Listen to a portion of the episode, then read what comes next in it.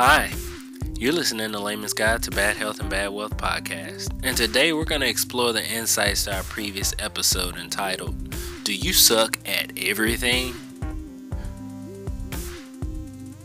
The previous episode is a story about Tim, who's an avid blogger, and he documents all of the adventures of himself and his friends.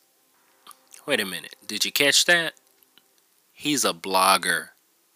Yeah, the kid is a bona fide wordsmith. This is going to take less time to explain than I thought. Here's the deal he sucks at everything that his friends are at least decent at. And hearing his story for the first time, from his perspective, it just makes you feel like he's just not gifted in this world. Yet, he makes you feel like this because of his greatness as a writer and storyteller. He's been blogging for several years now and doesn't really consider it a talent like singing. And the avenues and doors that it opens are plentiful.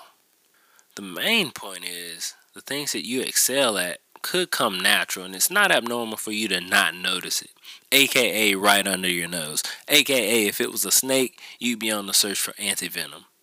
But ask someone close to you what they think you're good at, and they'll tell you and start centering everything you do around that skill.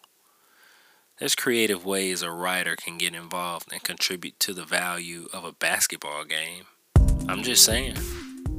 That's it. I hope you've gotten something from this today, as I have.